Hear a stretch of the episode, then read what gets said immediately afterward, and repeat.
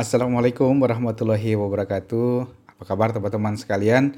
Salam sejahtera untuk kita semuanya. Semoga teman-teman sekalian dalam keadaan sehat dan tidak kurang suatu apa pun. Hari ini adalah episode ke-58 podcast bersama Teddy Sitepu. Ya, minggu lalu saya memberikan satu training terkait dengan attitude merupakan summary ringkasan dari buku Attitude is Everything karya dari Kate Harrell yang kita present, kita sampaikan dalam bentuk training online. Nah, dalam training tersebut eh, kita bahas, kita tanya jawab dan kita diskusi. Podcast kali ini adalah rekaman dari audio sesi training tersebut. Mudah-mudahan bisa juga memberikan uh, masukan buat teman-teman, bisa memberikan juga uh, inspirasi bagaimana untuk menjaga attitude kita, sikap kita tetap positif dalam keadaan apa pun. Ada tujuh tools yang bisa kita gunakan yang akan kita bahas di dalam sesi podcast ini. Nah, teman-teman sekalian, selain uh, training online terkait dengan attitude ini, pada bulan ini saya meluncing sebuah training yang terkait dengan leadership yang akan kita selenggarakan secara online lewat WhatsApp group di tanggal 12 Juli 12, 13, 14 mulai jam 20 atau jam 8 malam ya.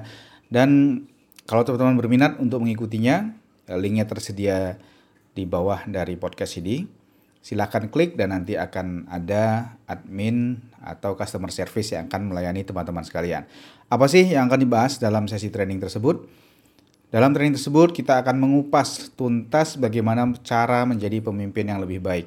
Mulai dari mengelola diri sendiri, mengembangkan kepemimpinan dari dalam diri kita sendiri, membuat diri kita disiplin atau self disiplin, kemudian bagaimana mengelola tim, mengatasi berbagai macam konflik yang dalam organisasi, meningkatkan kinerja, menjaga kohesivitas dan kekompakan tim, serta uh, kita juga akan membahas tentang bagaimana melakukan manajemen perubahan. Ya, seperti kita tahu, Perubahan itu pasti akan selalu terjadi, akan pasti menghampiri setiap uh, organisasi atau bisnis perubahan-perubahan yang positif maupun yang perubahan yang mengancam dari kehidupan organisasi itu sendiri. Nah, bagaimana cara kita sebagai seorang pemimpin menghadapi menghadapi itu semua? Ya, sekali lagi teman-teman kalau yang mau bergabung silahkan klik link di bawah ini. Investasinya sangat-sangat reasonable, nggak mahal-mahal sekali. Jadi kesempatannya sayang kalau dilewatkan ya teman-teman silahkan diklik link di bawah ini. Nah langsung saja kita ikuti uh, 7 tools untuk membangun attitude yang positif. Selamat mengikuti.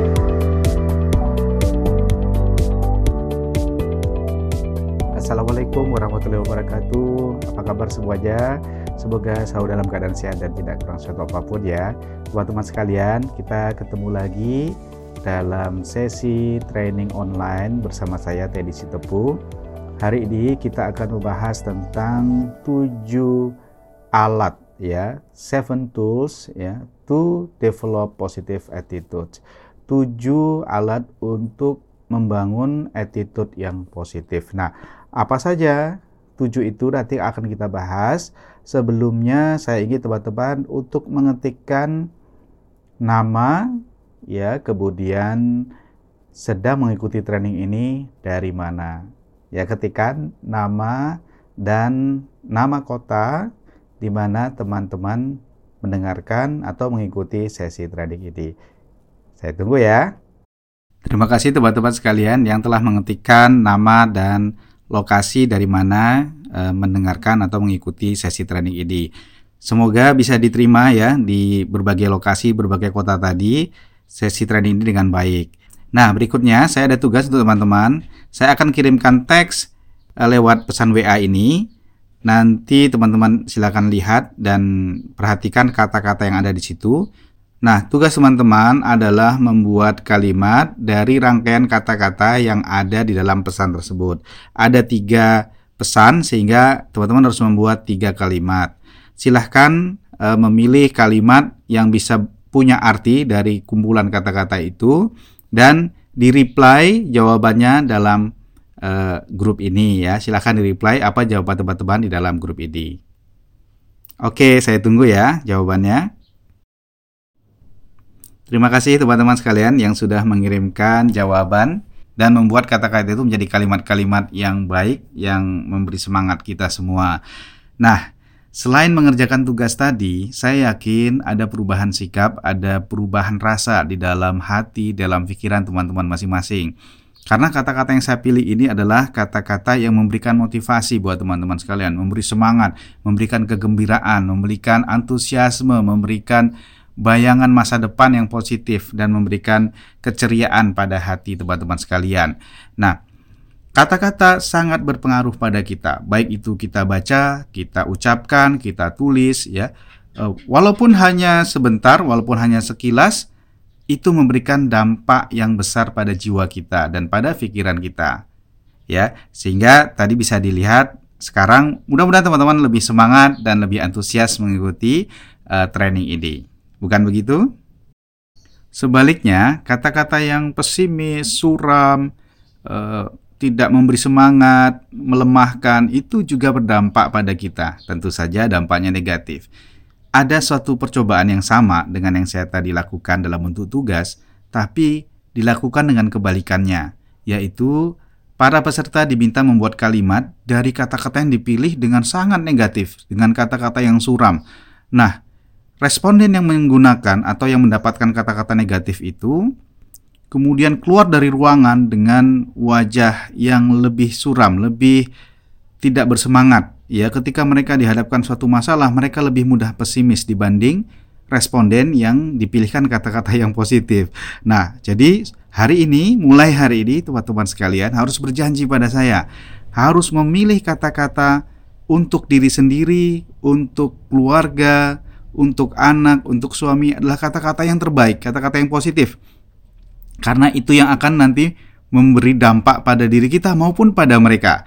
Nah, kalau teman-teman setuju, mohon jawab ya, setuju, siap ya.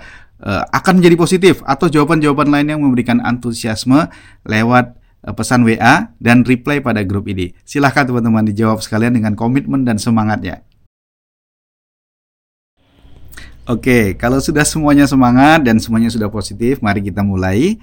Nah, kita akan belajar tentang attitude dan alat untuk mengembangkan attitude positif. Pertama, kita bahas dulu ya, attitude itu apa sih? Ya, attitude itu adalah kondisi pikiran atau perasaan terkait dengan sesuatu, ya. Jadi dalam bahasa Inggrisnya adalah uh, attitude as a state of mind or feeling with regard to some matter. Ya, jadi attitude attitude itu adalah suatu sikap atau suatu kondisi kita atau perasaan kita terhadap yang terjadi terhadap lingkungan kita, terhadap orang-orang di depan kita, terhadap masalah yang datang kepada kita, terhadap uh, barang yang kita dapat, terhadap perlakuan yang kita peroleh, terhadap apa saja yang uh, hinggap pada kita, yang mampir pada kita, itulah attitude. Oke, jadi adalah sikap, pikiran dan sikap perasaan, ya. Jadi attitude itu adalah kondisi pikiran dan perasaan kita terhadap segala sesuatu yang melingkupi kita. Itulah attitude. Mungkin dalam bahasa Indonesia sering juga diterjemahkan dengan sikap. Baik kita akan gunakan baik sikap maupun attitude ya, biar kita punya pandangan yang sama terhadap attitude ini. Nah, mengapa sikap ini menjadi penting harus kita kuasai dan harus kita kendalikan? Ya, karena sikap itu membawa perbedaan besar dalam setiap langkah hidup kita. Sikap kita positif akan membawa energi positif yang akan mendorong kita untuk meraih sukses. Sebaliknya, kalau sikap kita negatif akan membawa juga toksik ya atau racun yang akan merusak semua dalam hidup kita. Bayangkan suatu hal simpel saja, sepele saja. Misalnya ada eh, anak kita datang, ya keluarga kita datang, kemudian tidak sengaja kesenggol gelas ya gelas minum kita pecah kemudian kita harus bersikap apakah kita membentaknya? Kenapa bisa pecah? Kenapa harus nggak lihat matanya ke mana? Dan seterusnya. Atau kita bilang wah hati-hati ya dek lain kali. Ayo awas kakinya dijaga jangan sampai kena pecahan beling. Setelah itu kemudian kita mengatakan dek eh, jangan ke mana-mana dulu duduk di situ. Sebentar ayah atau ibu akan ambilkan sapu untuk bersihkan. Ya, hati-hati jangan lewat dulu. Nah, itu adalah pilihan sikap. dalam kondisi yang sangat simpel, yang sangat sederhana keseharian kita, bisa ada dua sikap yang kita berikan. Kejadiannya sama, sama-sama gelas pecah, tapi yang satu kita bisa sikapi dengan positif, dengan sabar, dengan uh, hati-hati, atau sebaliknya kita kemudian meledak-ledakkan emosi kita. Pilihannya tergantung pada kita. Kalau kita punya sikap yang positif dari waktu ke waktu, setiap kejadian kita berikan sikap yang positif, setiap hari kita lalui dengan sikap yang positif, yang ujungnya akan memberi dampak positif pula.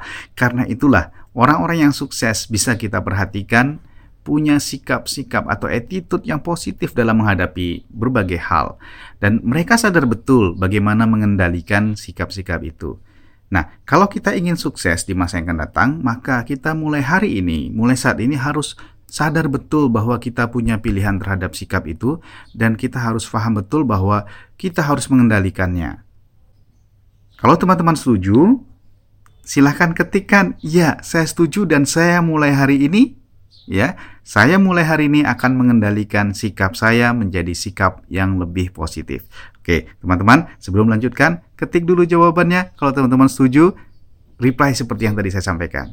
Saya tunggu jawabannya. Nah, kita sudah tahu tadi bahwa sikap akan membawa energi sesuai dengan sikap kita itu. Sikap kita itu positif akan membawa energi positif, sebaliknya sikap negatif akan membawa eh, energi negatif dalam hidup kita.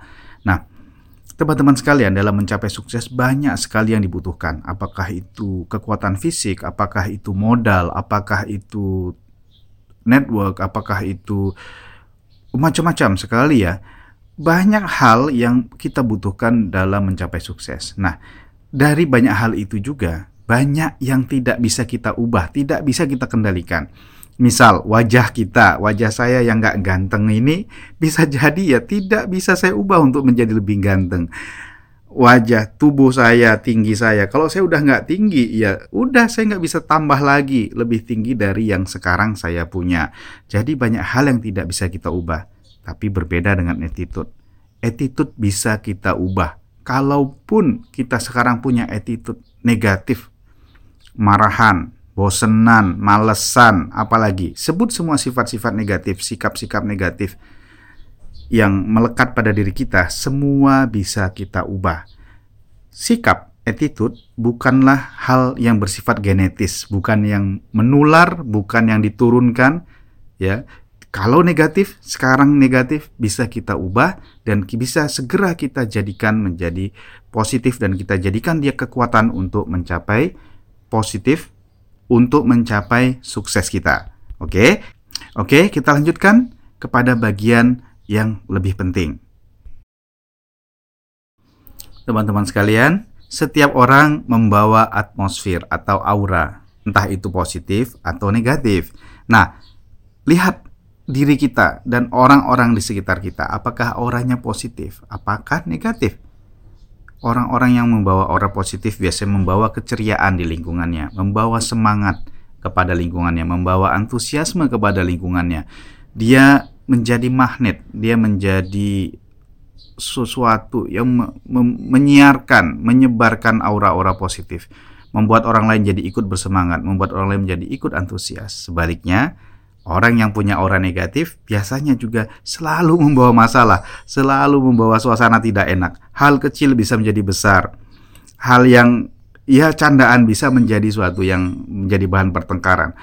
Semua hal bisa menjadi negatif bagi orang-orang ini dan celakanya dia mempengaruhi juga orang-orang di sekitarnya dan menarik orang-orang di sekitarnya itu kalau tidak kuat ya tentu saja kalau orangnya tidak kuat akan menarik orang-orang di sekitarnya masuk ke dalam aura negatifnya dan ikut menjadi negatif. Nah, maka sering kita lihat dalam suatu keluarga atau suatu perkumpulan ada orang yang dominan, entah itu pimpinannya apa ketuanya yang negatif, maka anak buahnya, anggota keluarganya, anak istrinya ikut menjadi pemarah, ikut menjadi emosional, ikut menjadi uh, panasan gitu ya, hatinya ikut menjadi panasan. Nah, maka pertama yang harus kita ubah adalah diri kita, jangan sampai kita termasuk orang yang menyebarkan aura negatif. Nah, kamu sendiri, Anda sendiri punya aura yang bagaimana? Ayo. Apakah termasuk yang positif atau negatif? Punya aura positif atau punya aura negatif? Ayo diketik di jawaban reply di grup ini saya punya aura positif ya atau sebaliknya. Ya, saya pengen tahu nih bagaimana pendapat atau pandangan teman-teman terhadap dirinya sendiri. Silahkan diketik, saya tunggu jawabannya. Oke, alhamdulillah. Hampir semuanya merasa auranya positif. Mudah-mudahan itu yang terjadi sehingga lingkungan kita, komunitas kita ini tumbuh ya dan menyebarkan aura positif kepada lingkungan yang lebih luas lagi. Teman-teman sekalian bersyukurlah karena punya aura positif dan menyebarkan aura positif. Kenapa? Karena orang-orang yang punya aura positif itu adalah orang yang optimis, orang yang uh, menyambut masa depan dengan riang, menyambut masa depan dengan sangat antusias, menganggap masa depan adalah yang lebih baik, menganggap atau berpandangan bahwa masa depan akan lebih baik dari yang sekarang dan kita akan bisa berhasil mencapainya. Orang-orang yang optimis ini, orang-orang yang positif ini cenderung lebih sukses dengan orang yang punya orang negatif atau pesimis walaupun bakatnya sama, walaupun punya talenta yang sama, usahanya sama tapi dengan orang yang positif kita akan menjadi lebih sukses lagi. Nah, teman-teman sekalian, saya ada punya dua kabar nih. Ada kabar baik dan ada kabar buruk. Ya, kabar baiknya adalah tadi bahwa orang yang punya aura negatif pun bisa diubah menjadi aura positif. Bisa uh, punya semangat yang positif, punya sikap yang positif. Dan tidak selamanya orang yang tadi attitude-nya negatif selalu muram tidak. Pasti ada hari-hari di mana mereka juga merasakan positif, merasakan antusiasmenya. Sehingga kalaupun kita sekarang ada hal-hal negatif masih bisa kita ubah dan bisa kita tingkatkan menjadi positif. Tapi kabar buruknya adalah tidak selamanya juga orang-orang yang punya attitude positif, punya optimisme, selalu 100% akan hidup penuh optimis. Ada kalanya mereka juga mengalami hari-hari berat, mengalami masa-masa yang suram, dan mereka juga diliputi oleh aura negatif. Nah, ini yang harus kita hadapi, harus kita hati-hati. Jangan sampai kita yang sudah positif jatuh kepada kondisi atau attitude yang negatif. Nah, karena itulah penting hari ini kita bahas alat-alat untuk menjaga kita tetap positif. Alat-alat atau cara-cara supaya kita tetap berada dalam kondisi terbaik dan dalam kondisi yang selalu positif. Oke, ikuti satu demi satu ya. Ya, Alat yang pertama adalah self coaching melalui afirmasi. Teman-teman tahu afirmasi? Afirmasi adalah suatu kata yang diucapkan, diyakinkan pada diri sendiri. Kalau perlu di depan kaca kita sampaikan, Ya, hari ini saya sukses. Hari ini saya bisa akan mendapatkan closing itu. Hari ini saya akan bisa menutup target itu. Hari ini saya akan bisa mendapatkan bisnis itu atau hari ini saya akan menjadi pribadi yang lebih baik dari kemarin. Saya akan mencapai A, B, C, D. Nah, itu afirmasi. Langkah yang pertama paling mudah, paling simple lakukan. Ya, saya harap teman-teman mempraktekkan langsung tools yang pertama ini. Alat yang pertama ini lakukan afirmasi, cari cermin, ya. Kalau tidak ada orang lain, tapi kalau ada orang lain boleh juga sampaikan ke suaminya, istrinya, anaknya sampaikan. Nah, mulai hari ini ibu akan menjadi lebih positif, akan menjadi ibu yang paling baik sedunia. Apa pun ucapkan kata-kata positif itu, harapan-harapan positif itu, keyakinan-keyakinan positif itu sampaikan sebagai afirmasi kepada teman-teman sekalian. Oke, lakukan sekarang ya. Saya tunggu dan ketik dan atau sudah selesai kalau teman-teman sudah melakukan. Kalau belum melakukan, jangan melanjut ke yang kedua. Oke, saya tunggu jawabannya. Oke, selamat yang sudah menjalankan tools yang pertama. Nah, sekarang kita tools yang kedua adalah self motivation through discovering your motive ya. Yaitu motivasi diri sendiri, memotivasi diri sendiri dengan menemukan why. Kenapa kita menjalankan hal ini? Ya, saya mau cerita sedikit ya. Menemukan power of why ini luar biasa. Ada seorang ibu di Amerika sana yang sebagai contoh dalam buku yang saya baca ini, uh, bekerja sebagai office girl ya, eh, bekerja pada pekerjaan yang dengan income yang sangat-sangat rendah. Nah, kemudian suatu hari Mengapa dia jatuh pada pekerjaan yang seperti itu? Karena dia tidak lulus sekolahnya, tidak tinggi sekolahnya, dia drop out. Kenapa? Karena setiap dia mengerjakan sesuatu, terutama matematika, ketika salah, gurunya dan teman-temannya mengatakan dia, maaf, saya sebutkan bodoh, goblok. Nah, gitu aja nggak bisa. Dan seterusnya. Ini membuat dia punya pandangan yang negatif terhadap dirinya sendiri, melabeli dirinya sendiri, saya tidak pintar. Nah, itulah yang membuat dia drop out dan kemudian itu yang membuat dia hanya bisa bekerja pada pekerjaan-pekerjaan kasar yang eh, gajinya kecil. Pada suatu hari dia melihat anaknya belajar, belajar matematika yang dia dulu sangat takuti dan dia ingin sekali anaknya tidak terulang mengulangi nasib seperti dia. Dia ingin sekali membantu anaknya bisa belajar dalam matematika itu. Nah, kemudian dia putuskan ikut kursus. Dia kursus matematika. Dia pelajari apa yang di dalam kursus dengan semaksimal mungkin. Kenapa? Karena dia ingin anaknya, orang yang dicintainya tidak mengalami nasib yang sama seperti dia karena tidak pintar, terutama tidak pintar matematika. Nah, apa yang terjadi teman-teman sekalian? saat kelulusan training itu justru dia mendapat predikat peringkat terbaik, lulusan terbaik dari matematika itu. Nah, dia kaget kok bisa gitu. Dulu dia merasa matematika itu sulit, dia merasa matematika itu momok yang menakutkan, hantu yang menakutkan. Sekarang dia merasa matematika itu sangat mudah dan dia bisa mengerjakan hal-hal yang sulit. Kemudian dari situ dia kepikiran untuk melanjutkan kuliahnya, melanjutkan ke jurusan sains komputer. Luar biasa, memasuki jurusan yang sangat-sangat sulit, terutama di bidang karena perhitungan matematikanya sangat sulit. Dan dia pun lulus dengan lulusan terbaik. Ya, lulusan terbaik dari ilmu komputer itu dan dia kemudian bekerja di sebuah perusahaan komputer dan menjadi pemimpin di itu di bidang itu. Nah, ini adalah power of motive. Bagaimana alasan why mengapa kita harus mengerjakan ini menjadi dorongan, menjadi kekuatan membuat kita menjadi mengatasi berbagai rintangan yang sulit menjadi lebih mudah. Nah, PR-nya ya sekarang dikerjakan teman-teman. Temukan why-nya kenapa. Saya tunggu ketika teman-teman why saya adalah ini. Silahkan di-sharing. Kalau teman-teman tidak mau sharing di grup, silahkan japri saya.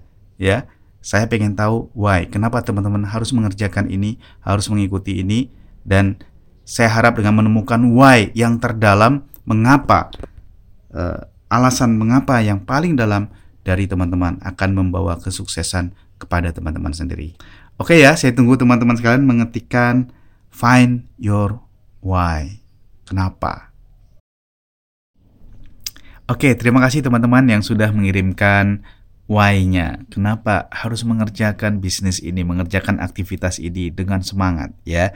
Nah, kita akan bahas attitude tools yang ketiga yaitu the power of visualization. Teman-teman sekalian, tools ini adalah bagaimana membuat sukses kita langkah-langkah untuk mencapainya kita visualkan di dalam pikiran kita visualkan, bayangkan kita mencapai sukses. Ya, yang mendapat mau bonus 10 juta, 20 juta, bayangkan bagaimana rasanya mendapatkan bonus itu. Bayangkan memegang papan, memegang rekening, memegang uang 20 juta itu. Ya, bayangkan. Kemudian bayangkan juga bagaimana mencapainya, apa yang harus dilakukan setiap hari. Mulai prospecting, mulai presentasi, bagaimana kita closing, bagaimana kita menjual produk dan seterusnya bayangkan semua itu. Ya karena itulah nanti yang akan membawa kita kepada sukses. Ada penelitian di bidang olahraga uh, ada dua kelompok atlet yang diminta untuk berlatih basket. Satu kelompok diminta untuk memvisualkan dan mereka membayangkan melempar bola basket ke keranjang, bagaimana masuknya, seberapa kuat mereka harus melempar. Semua mereka pikirkan dalam satu hari itu. Sementara kelompok lain langsung mempraktekkan, langsung e, berlatih ya tanpa membayangkan visualisasinya.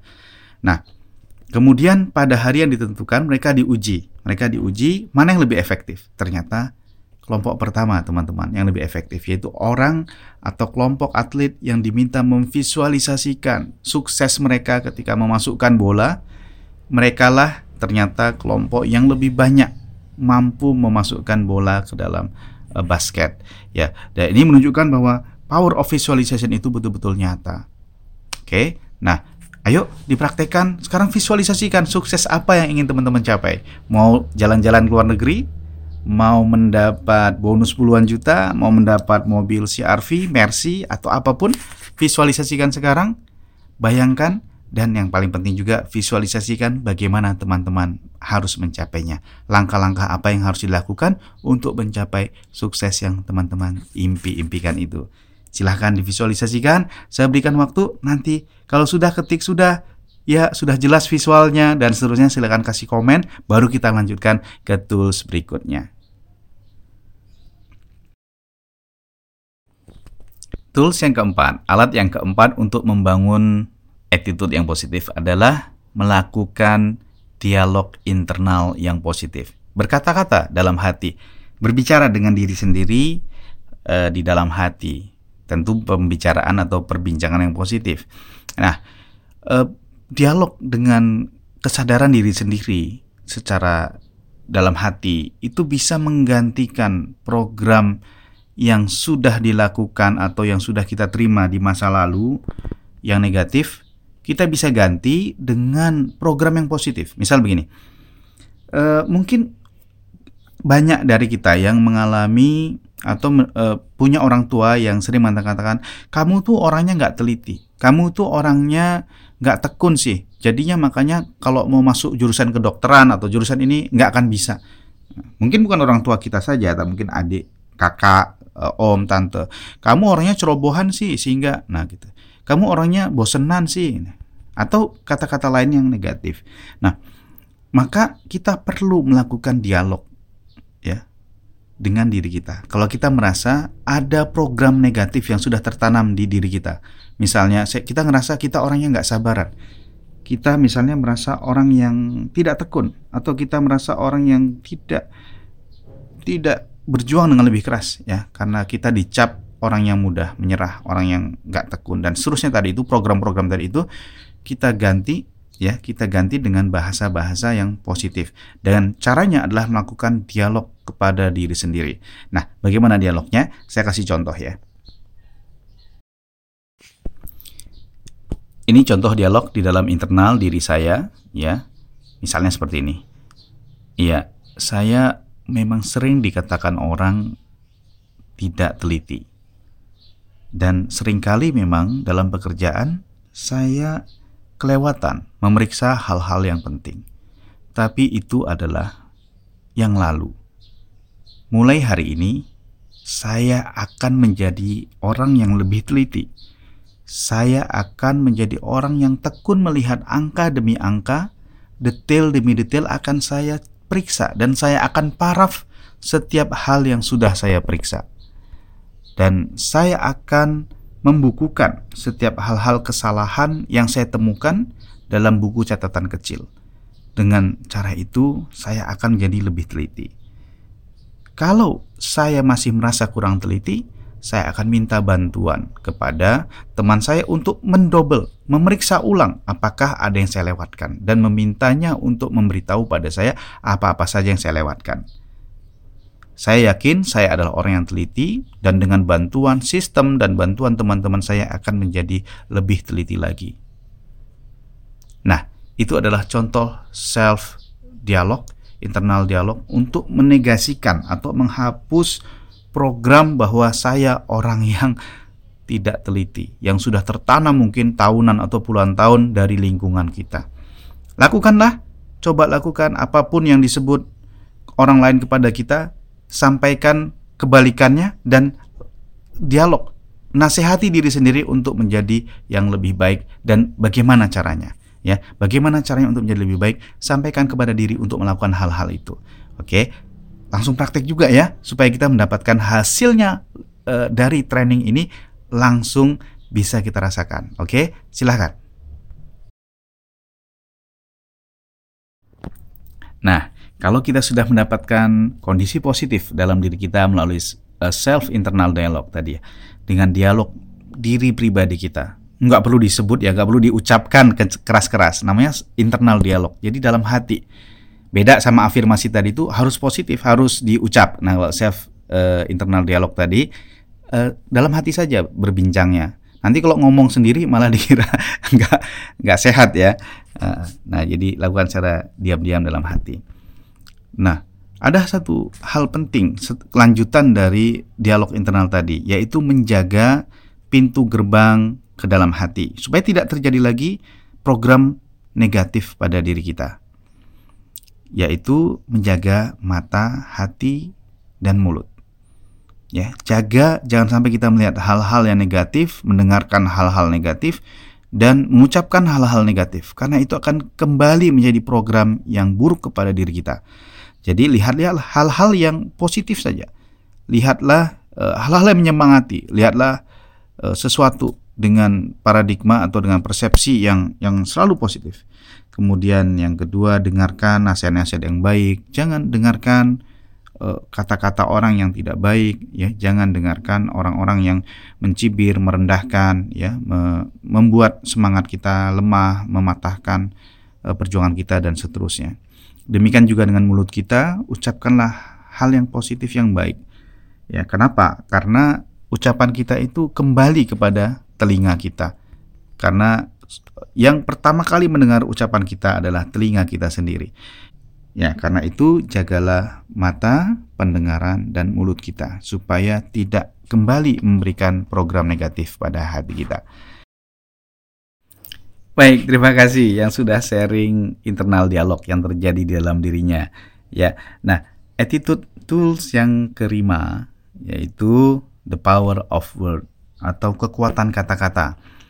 Dari tool yang pertama sampai tool yang keempat tadi, semuanya sebenarnya itu menunjukkan bahwa kata-kata itu sangat kuat. Tadi juga di awal saat kita mulai training, kita bisa buktikan bahwa kata-kata itu sangat kuat. Kata-kata itu punya pengaruh yang sangat kuat. Maka pilihlah kata-kata kita berbicara, ya, mulai biasakan berbicara dengan anak, dengan suami, dengan istri, dengan teman, dengan tim Pilih kata-kata yang memberikan semangat.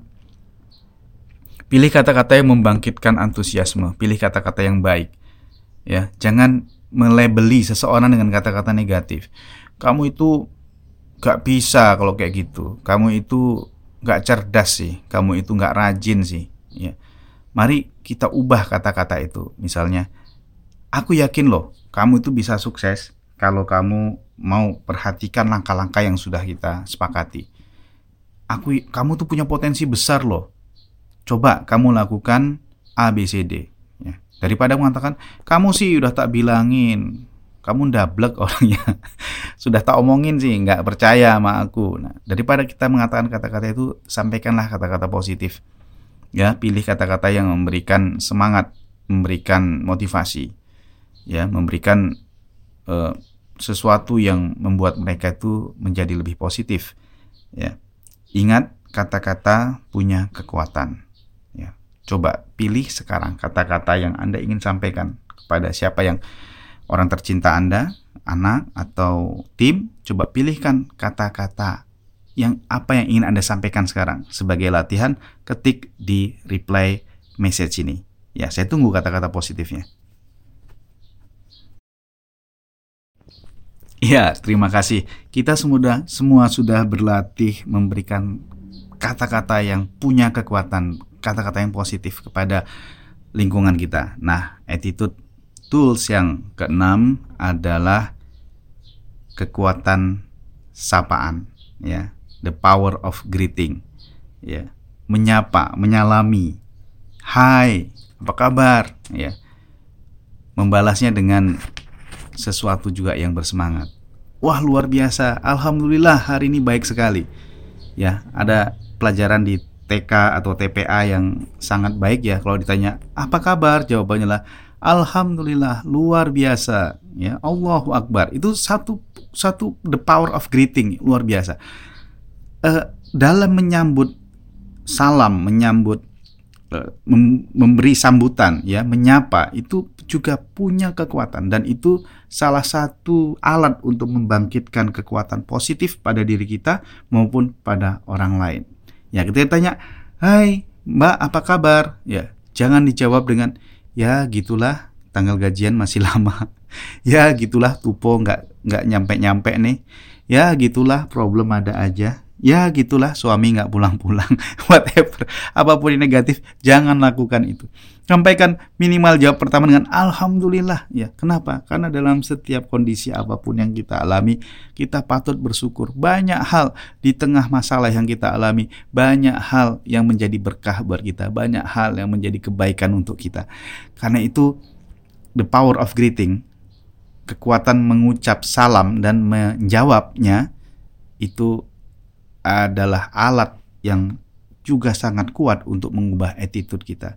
Ada selamat pagi, semangat pagi, pagi, pagi, pagi. Ya, kalau di TNI seperti itu. Semangat pagi, apa kabar semua? Luar biasa. Ya, sampaikan itu.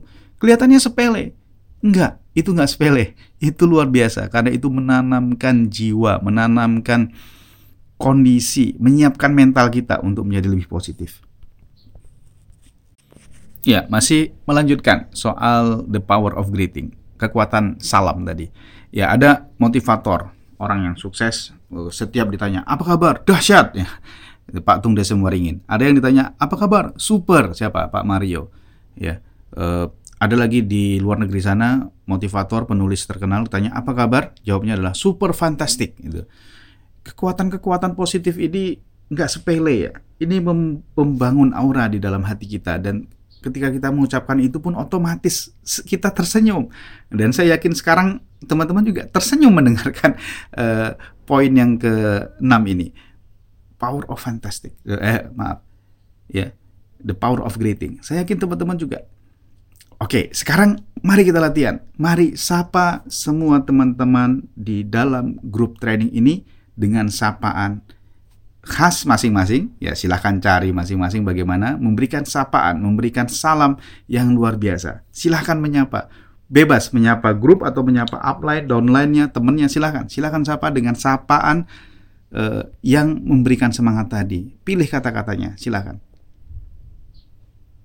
Oke, kita masuk ke bagian yang terakhir dari tujuh alat, tujuh tools untuk membangun attitude yang positif yaitu selalu hubungkan dengan spiritual Anda. Selalu hubungkan dengan agama dan keyakinan Anda. Anda punya rencana, Anda punya harapan, Anda punya cita-cita, kaitkan kepada Yang Maha Kuasa, kepada Tuhan. Mintalah berkah darinya, mintalah petunjuk darinya, mintalah kekuatan darinya. Kalau Anda punya kesedihan, adukanlah kepadanya. Jangan adukan kepada manusia. Minta nasihat boleh, tapi jangan mengeluhkan kondisi Anda kepada manusia lain. Kenapa? Itu sama dengan ngerasanin Tuhan Anda kepada manusia lain. Anda sama dengan ngerasanin Tuhan Anda yang memberikan rezeki Anda kepada makhluk lain. Gitu. Masa iya kita ngegosipin Tuhan kita kepada makhluk lain? Tidak. Kalau ada Anda punya masalah, adukan kepada Tuhan. Sambungkan kekuatannya kepadanya. Ya, sambungkan kekuatan Anda kepadanya. Mintalah kekuatan daripadanya kalau Anda punya kebahagiaan, punya e, berkah, mendapatkan limpahan karunia yang luar biasa, bersyukur juga padanya. Ya. Anda buntu, minta petunjuk darinya. Anda kehilangan arah, minta petunjuk darinya. Anda kurang semangat, minta semangat darinya. Minta diberi kekuatan. Nah, ketika segala sesuatu sudah kita sandarkan kepada Yang Maha Kuasa, maka apa yang ada di bumi ini yang membuat kita susah? Ya, tidak ada. Kenapa? Semua itu atas izinnya. Kalau kita dalam keadaan yang berat, maka itu adalah maka itu adalah darinya. Mungkin memberikan kita suatu jalan, memberikan kita suatu ujian untuk kita lebih kuat, untuk kita menemukan sesuatu yang lebih baik lagi. Kalau sekarang kita senang, kita mendapatkan banyak berkah dan karunia, maka itu pun darinya. Ya, jadi kita sandarkan semua hal kepada Yang Maha Kuasa. Yang dengan demikian maka tidak ada alasan buat kita punya attitude negatif, punya sikap negatif kepada lingkungan kita, kepada istri, kepada anak, kepada teman, kepada upline, kepada downline, kepada semua member tim. Ya, tidak ada. Ya, karena kita yakin segala sesuatunya sudah ada yang mengaturnya. Oke. Nah, itu tadi tujuh hal ya, tujuh alat yang bisa kita gunakan untuk membangun sikap yang positif dan mudah-mudahan bisa diterima dan bisa langsung dipraktekkan ya. Nah, sebagai bagian dari tugas training ini, silahkan coba diketikkan kira-kira setelah mendengarkan tujuh hal tadi itu mana yang paling penting dan mana yang paling pas untuk teman-teman lakukan sebagai alat mengubah attitude positif teman-teman atau menjaga attitude positif teman-teman atau mengubah dari negatif menjadi positif. Mana yang paling cocok buat teman-teman? Silahkan diketik. Atau semuanya cocok, silahkan. Uh, dan yang paling penting, mana yang mau dipraktekkan segera, ya. Kenapa? Karena training harus diikuti dengan action. Karena tanpa action, training ya sekedar wisata intelektual, tidak akan menghasilkan apa-apa, nggak menghasilkan prestasi, nggak menghasilkan eh, penghasil, nggak akan menghasilkan tambahan pendapatan, nggak akan menghasilkan keuntungan. Ya, dia hanya menjadi pengetahuan saja. Ya, langsung. Apa sih? Mana yang paling cocok buat teman-teman sekalian? Diketikkan. Ya, teman-teman sekalian, terima kasih yang sudah menyampaikan apa yang paling cocok buatnya dan apa yang akan dilaksanakan segera. Mudah-mudahan seluruh rangkaian training tadi bisa bermanfaat buat teman-teman sekalian. Satu hal yang harus dicatat sebagai penutup dari training ini adalah bahwa kita punya kesempatan atau kita punya pilihan memilih kita punya pilihan untuk menentukan sikap mau yang positif atau negatif. Yang positif akan membawa kita kepada kondisi yang lebih baik, kepada prestasi, kepada kondisi yang menyemangati, membawa perubahan, membawa aura positif. Dan sebaliknya, kita juga bisa memilih sikap yang negatif yang membawa kepada aura negatif, kepada semangat yang negatif, ya, pada suasana yang buruk dan seterusnya. Sadarilah pilihan itu dan mulai sekarang pilihlah mana yang terbaik untuk teman-teman sekalian dengan sadar. Memilih sikap dengan sadar, menyikapi sesuatu juga dengan sadar. Ya, jadi itulah poin penting dalam training ini. Semoga bermanfaat. Terima kasih atas semua perhatian. Assalamualaikum warahmatullahi wabarakatuh.